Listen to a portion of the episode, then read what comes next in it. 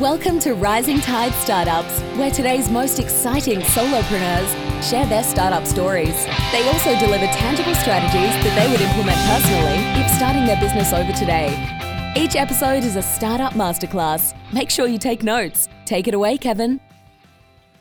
This is Kevin Pruitt with Rising Tide Startups, and my guest today is Kirk Penn. Kirk, thanks for joining us on Rising Tide. Hi, Kevin. Thank you very much for having me. It's a real privilege to be here. Thank you. Well, I appreciate that, and it's uh, it's our privilege to have you as a guest. But I'm just curious, uh, as you can you share a little bit about who Kirk Penn is to our audience? Sure. So, um, so I'm a Kiwi, uh, originally from New Zealand, and uh, currently living in in Australia. I've been here for uh, 11 years, and um, so I'm an IT consultant fundamentally, um, and we live just north of Sydney, around about 80 kilometres or 50 miles uh, north of Sydney in a quiet little beach town. Thanks for translating that for us. no problem. And uh, so, um, yeah, we, we live just north of Sydney in a quiet little beach town here and um, been married for 17 years. I've got uh, three children, uh, which keep my wife and I very busy. Um, but yeah, we started um, my business, Service Management Specialists, uh, around about 10 years ago now. And uh, have really just uh, enjoyed the journey so far. Um, it's been very, it's been a lot of hard work, um, but so far so good. Well, I appreciate you uh, kind of touching on the family side. I always appreciate when the guests do that because you know a lot of times they just kind of launch right into well, this is what I do for a business and just go on past that. And and I mean, I love the fact that that you share you know family where you live that type of thing because I think it it really paints a, a holistic picture as we listen to the to the rest of the chat here. But so so tell me, education wise, I mean, is that how did you get into IT in the first place? Sure. So my background uh, when I first left school, um, I was a drummer in a band. Uh, so I played music um, for for quite a few Perfect years. Perfect strategic path from drummer to IT. I mean, everybody does it.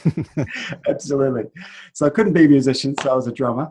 Um, and so uh, really, I got to a point where I was playing six nights a week, and I was working in a music store six days a week. And uh, so I got to a point really where I just knew that if I wanted to have a family, if I wanted to, uh, you know, have a lifestyle and a future that I really wanted, um, I needed to get a real job. So um, my original, my career started in a, in a call center, very basic uh, level one customer call center.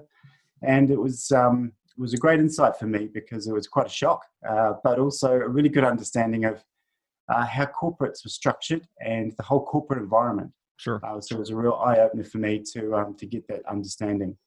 Um, my background prior to that, um, I had had some education, obviously through high school, um, but really at that stage, I was under, trying to understand exactly where I wanted to go and what I wanted to do. Now, this was, I mean, was the call center in Australia? Was it still New Zealand at that time?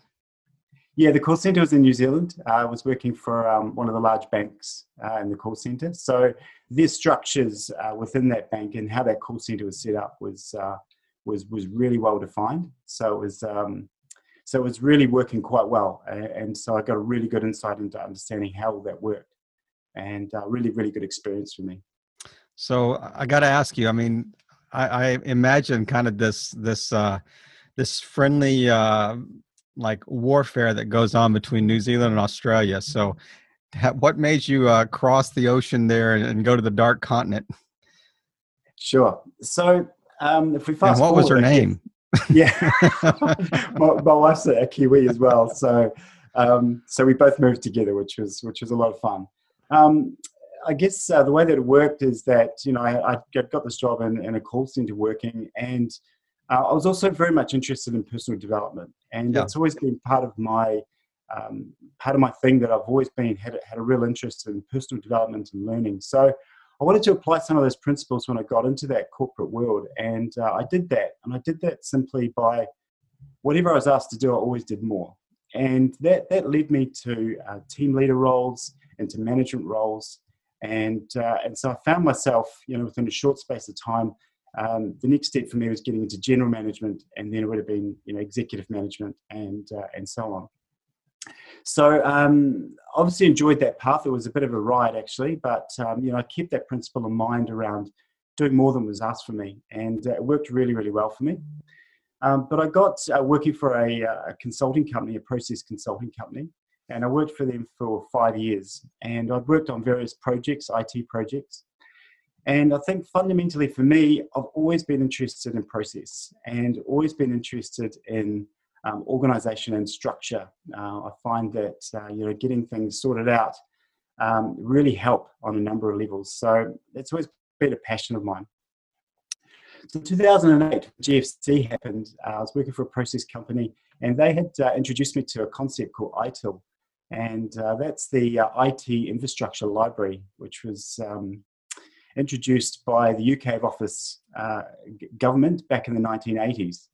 And uh, really, the background behind that is that it's a uh, it's a set of practices, a set of books originally uh, that helped um, IT projects to to to run better. So the UK government at that time was um, was was bleeding cash and bleeding funds, and they had multiple programs running, mm. but no structure behind right. how they would run that.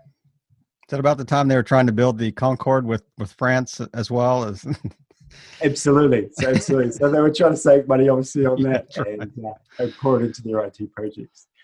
So I was, uh, I was, fortunate enough to get introduced to ITIL at that point, and uh, the consulting company I was working for put me through and got me trained in that area. And um, as I said, in 2008, when the GFC happened, um, I wanted to actually establish a practice around uh, using this uh, this this terminology, this methodology called ITIL. Uh, and we had a discussion. I uh, remember that discussion where we talked about setting up a practice specifically focused on this area. And they said, no, Kirk, we, we, we don't know what's going to happen. So we want to focus in on what we do best and stick right. to our, our, our, our, normal processes. So that led me to uh, exploring other areas, and one of those being obviously Australia, and uh, taking a contract to, uh, to, to become uh, work on work on a major program over here. But you were, I mean, by that time, because you had that certification or that training, I mean, that just opened doors to to things that you wouldn't have been able to to explore prior to that time. So, when you made that shift, was it was it in kind of the ITIL space? Absolutely, and I knew that uh, that, that that was an area that I really wanted to to, to work in, and um, I think fundamentally, I think for me the the the moment in time that that I realised um, was I came out of the training and I was I was on this path to becoming an expert in this field, and I thought, well, if there's a defined process, if there's a defined methodology of how you actually run your IT shop, why isn't everyone using it? Mm. And uh, and that that moment for me was was was a real eye opener. So I decided, well, I'm going to get on this path and I'm going to go and talk to as many people as I can about sure. it. And uh, and it was my passion. So, I mean, is that virtually what you do today? I mean, as it it's kind of turned into your own agency. You, you know, you created around this particular like methodology. Is that, or or have you evolved into something else, kind of a new iteration, or is it basically you you built something around still the the kind of the consistent framework that was developed by the UK government? Sure. So uh, absolutely. Look, we we do both. So really, the practice is focused at, and I'll probably explain it quite clearly as well. Um, we're really the Marie Kondo of IT. Oh wow! So that's a, yeah. So, I was going so, to expect you to say the Uber of the Airbnb of, but Marie Kondo uh, that works too. So sure. So if you think about you know how Marie comes in and organizes your home, and uh, why does she do that? You know, she allows for energy to come through. She allows you to live a better life. So what we do is we come in and we look at your IT area, if you're an organization, and we say, how can we structure that a little bit better? How can we give you, you know, some more flow? How can we allow that energy to flow through your business? And one thing that we have really uh, understanding and, and is happening globally is the is the um, the connection between IT and the business. Um, so businesses are obviously uh, really working closely with IT now to enable innovation, uh, mm-hmm. to enable new uh, streams of work, uh, new innovation streams within their business. So fundamentally, um, IT and the business is becoming one. So we're, we're positioned really, really well to uh, to help them to come o- overcome their, their, their challenges. Now, these are these almost exclusively internal IT departments. I mean, you're not talking about or outsource IT support. You're talking about internal, correct? Correct. So we look after, we, we work specifically with IT, uh, internal IT departments.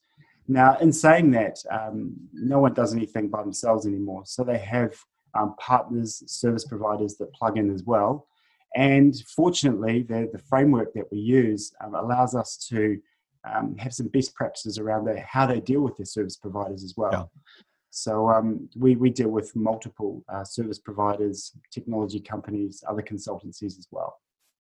So it's uh, it's interesting sometimes when you you think about like the and I, I would almost categorize this as like a support service, you know, to to kind of their their main service offerings or whatever do you have do you feel like that sometimes you have to educate the owner on the value of of this this type of service because um, they're they're like it's almost like out of sight out of mind. I mean they're just kind of viewing the it department. Those guys just need to kind of go do their thing and i don't understand what they're doing anyway so so kind of kind of just and then you're you're saying well we can actually make that better. You know we can actually help them improve their their services and make them more efficient and all these things that you know you might add as a as a added benefit but do you feel like you have to actually educate the owner before they see the value? Absolutely and uh, that's part of our, our, i guess our, our, value is that we work with and, and what, what our goal is to be able to leave that organization um, so they become self-sustaining and they've got a lot more of a balance in terms of uh, understanding what they need to go forward but also having their house in order, I think yeah. is fundamentally yeah. uh, where, where we're really focused. Um, so, so it does take a lot of coaching, takes a lot of guidance, uh, takes a lot of understanding and listening. And I think um, that's fundamentally what we do. If you think about, you know, traditional IT area within an organization, it's uh, scruffy, it's messy, there's wires, there's there's everything hanging out. Um, you know, we we we need to come in and just help them to to guide themselves. I think IT is such a new area in terms of uh, from an industry perspective. Yeah, for sure. Um, that they've just grown so fast, and they haven't actually gone back and said, "Well, hang on, how do we actually structure ourselves in such a way that um, that that we can future-proof ourselves fundamentally?" Right.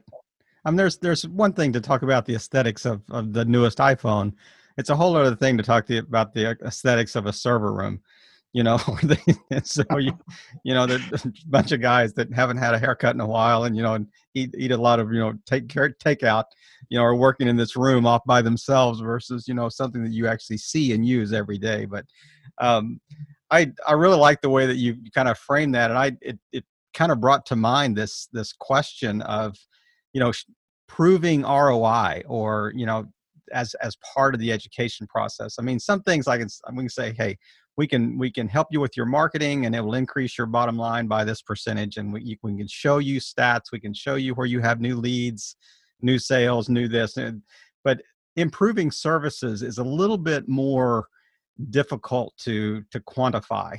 You know, it's a little bit more, uh, or at least from the from a layman's eye, like mine. So how do you how do you in essence build that into kind of your sales presentation or the education process or how, how do you i guess bottom line is how do you prove the roi of improved it services sure sure and and and so so this our work obviously is is is often very intangible mm-hmm. uh, so if you think about a typical technology project where um, you know we're going to replace this system with with with the replacement system, it's going to cost you X amount of dollars over this amount of time, which is either going to be more expensive or cheaper, but you're going to get this value out of it. Our work is broken into really sort of four key parts, and that's around people, uh, it's around processes, and it's around the technology as well. Uh, and fundamentally, the partnerships. So, which partnerships are you using to be able to get that service? So when you start to break it down in, into those kind of four key areas, it becomes very intangible. And uh, so, so there's yeah. a mix of things here going on. One is that if we can uplift any bottom line cost, um, then then then there's some tangible evidence. Sure. The other part is that you know we focus very much on a level of trust with our clients as well. So um, we we work very much client side. We have nothing specifically to sell, so we don't necessarily go in and try and sell a platform or a technology. Mm-hmm. It's really around that continuous improvement, um, you know, operational efficiency. Yeah. And um, really giving them a sense of uplift around uh, how they can uh, how they can work. Now, there's some models, there's calculators, um, mm-hmm. there's there's business cases that we can help to do that. But I often, you know, get asked, you know, let, us get to the numbers, and um, I'm also I'm quite hesitant at times to be able to get right into it because hand on heart, you know, this is a uh, an intangible improvement that we're delivering. Right, right. So tell me what the, the typical, say, CIO of a company or a CTO of a company that knows you're coming in to help them. Is there a little reluctance? Is there a little reticence on their part? Do they almost see you as the outside consultant's going to come in and and eat and find all their deficiencies and and so how how how is that happy marriage? sure. Look, it depends, and, and we we have a lot of clients that are CIOs, and fundamentally, I think the the best um, time for us to come in is when when they're reasonably new in the organisation. So they've had a, a few months with uh, with their with their legs under the under the desk to understand where and how they need to be, uh, but they don't necessarily know what the plan is to be able to improve. So. Um, so that's the time for us to come in and uh, and really build that trust, get client side, so you can imagine a new CIO who's being inundated with uh, service providers and consultants and people wanting to sell them platforms. They needed they need some some trusted advice and some advisory really about which hmm. parts mm. do they want to snap off first and, and break down. And that's really where we can come in and, and help them. Um, when we start to work with the teams, um, to, to, your point earlier, I think yes, it can uh, cause some unrest so once we start going in and asking questions and working through that, but but at the same time, you know, we we we try to leave the client in a place where they become self-sufficient, so they know this is for the for the good of the organisation and for the good of the uh, the work that we're undertaking. But uh, so so yeah, operational efficiencies. Um, typically, uh, you know, a CIO will say to us, "Look, I've got a couple of key areas that I really want you to unpack and, and look at," and uh, and that's where we come in and and uh, add our value. And I mean, I can see once they got over kind of the initial fear or hesitancy that, you know, they can really see that you would add value to them because, I mean, if you improve their area, they're going to look better too. So Absolutely. I mean, there is there is a certainly a benefit to being able to work well with you. But how long do you typically work with a client? It really depends. So um, we can come in and do a, a, like a typical assessment of you know where their maturity is at, and mm-hmm. and give them a roadmap and a plan um, within a matter of weeks. So that could be, you know, three to four, up to sort of six weeks. Um, we often uh, can offer mentoring as well, so coaching. So that could be over, say, six, 12 months, um, where we don't necessarily get involved with the teams, but we work with the leadership team right. to identify key areas and help them to become a lot more sustaining. Um, but we also get involved in the delivery uh, as well. So, for example, we've identified um, some key areas that need improvement, and then we'll bring our consultants in to help deliver that. The, uh, the thing for us as well in, in our consulting business is that our delivery part is, is, is quite heavy. So, um, you know, we can't, um, once we get involved, we're really involved. So, right. you have to make those decisions up front of, you know, how, how the client wants to, uh, to engage. Um, but everything from guidance, advisory, and you know, one thing I've noticed and uh, and learned over the last sort of five to ten years is that it's lonely at the top. Um, For sure. You know, uh, we have executives that uh, that want to talk about things, but don't necessarily want to talk about them with their mm-hmm. direct reports. Um, they want some expertise, but um, you know their peers may not have that guidance either. So uh, often it's it's really a, a conversation that, uh, that that starts those key areas and those engagements. So uh, when you when you sit down with a with a business owner and you're talking about you know a contract that you're about to sign, are you looking at it as a project based or is it like okay we're going to get in here and here's kind of our retainer on a monthly basis and we hope that this is going to be a three month process but it could be nine it could be we really don't know until we really dig in or have you by that time have you dug in deep enough that you know this is going to take nine months this is going to take 18 months this is going to take you know whatever that is and i can give you that this is what it's going to cost for us to do what needs to be done here? Sure so typically our, our work is is normally part of a you know a, a digital transformation that that the organization that makes sense yeah or or, or um, you know they've got an initiative where they they need to improve um, typically an enterprise level or of some significant Im- improvement so we take it typically in stages.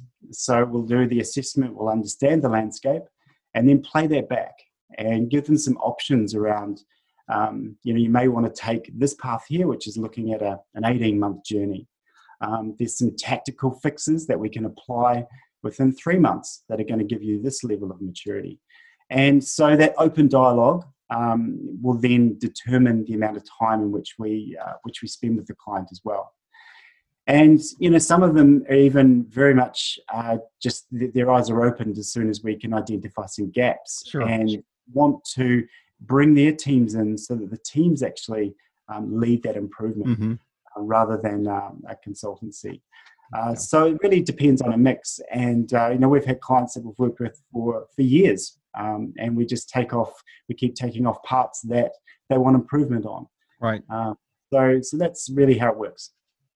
Well, I, I mean, I, I really like the way, and I can go back to a word you used earlier. You know, when you talked about trust, um, you know the the you've got to develop a level of trust with a business owner as you're as especially one that is saying okay you did so well in this area right here. Now we're going to take on this next project or this next area. This, and and i mean you're you're top of mind to them as well because you you delivered on what you said you delivered the first time they they worked with you. And this is this is such a crucial time to to really develop trust and and be real and relational and and you know um, really interact you know with your as you know, obviously it's digitally but interacting with clients because of you know what we're facing just globally right now this this global pandemic this covid-19 so i'm really curious how how you've kind of you know what effect it's had on your business is you know uh, i mean one question that, that comes to mind too is is in a in a in a tightening market is your service looked at as a luxury or a necessity? You know um, and and how how you've kind of navigated that right now. Absolutely. So look, um, it's it's absolutely had an impact on us, and uh, you know, ten years of, building a business to to to a level uh, where we're living, um, you know, a very uh, a great great life, and we've built a great business. You know, um, within a matter of days, things changed, mm. and we are uh, looked on as a as a continuous improvement uh, function at, at, at a um, at, at a board level, I guess, um, where what I noticed within days is that organizations, you know, fundamentally started to look at cont- uh, continuity. Yep. Uh, what do we need to do to keep the lights on? Yeah. And uh, and that was a real shock for us. Uh, a lot of uh, contracts just got put on hold, um, and fair enough too. Uh, it was very much a time of how do the, the priorities changed. How do we get our how do we get our workforce to be working from home remotely? Yeah. How do we ensure that network is sustainable? Um, and so that focus did change, and, and it certainly had an impact on us, um, and gave me a good insight, you know, into the fact that you know we've been going along for, for, for a long time very well. But what I do know is that at a at a fundamental level, in terms of building relationships, those foundations have been set, and um, you know we're people at the end of the day, um, mm-hmm. you know, people, and this is real. This is real what we're dealing with. So um, it was a matter of just allowing people to cool off, work through what was important to them at that time to keep the lights on, um, but also just to let them know that we're here when we're when they're ready. And you know, it's human nature to be constantly growing yep. and constantly um, you know, looking for improvement. And within the last week or two, you know, um, people are coming out of hibernation, getting that confidence again um, to and starting to, to engage. Yeah. So, um, so it's definitely had an impact. Well, I, I mean, uh, just carry on in that kind of that same vein, that same line of, of thinking, and you know, just speak to our listeners as as a founder, as a CEO. You know, how do you, you know, what are what are one or two tips that you really, you know, give give us hope that that we're going to get through this and come out on the other side. I mean, what are two or three things that you would do as a as a founder to speak into the lives of your team members or even yourself? I mean, even playing head, you know, get in your own headspace and, and say this is what we've got to do. So just just two or three steps fundamental steps right now that you think are crucial to to lead well in this in this time of crisis. Absolutely. So i mean fundamentally uh, relationships uh, have always been um, the number one thing for us. Mm. and understanding i think first and foremost that we're people and that we have our lives that are actually more important outside of our work and it's not until we get those sorted out that we're actually able to provide value in our work. So, you know, this, um, this whole uh, global crisis at the moment has impacted us at, at, a, at, an absolute fundamental level. It's impacted everybody. So, I think for me, um, bringing the team together, it's been around listening. Uh, it's been uh, it's been really about understanding um, their and everyone's individual um, situation um, that they've got going on and their different pressures, and then um, you know working together in terms of a, a collective. Uh, how can we support each other? We've all got strengths and weaknesses. Um, that we can uh, plug the gaps around where people are not feeling so good around certain areas. So again, as a leader, um, rolling up my sleeves, getting on with the fact that um, this is happening to everybody and yep. that I'm no everybody else um, has been fundamental. And I think, um, you know, I think this is a great opportunity for us to, um, you know, become a bit more real um, mm-hmm. with, with, with our day-to-day interactions. And I'm, I'm quite excited about that to um, to to ensure that it's not all about you know moving forward and, and driving and and right. bringing in the revenue. It's about actually just stopping for a moment, checking in with people, and ensuring that uh, those relationships um, re- remain strong.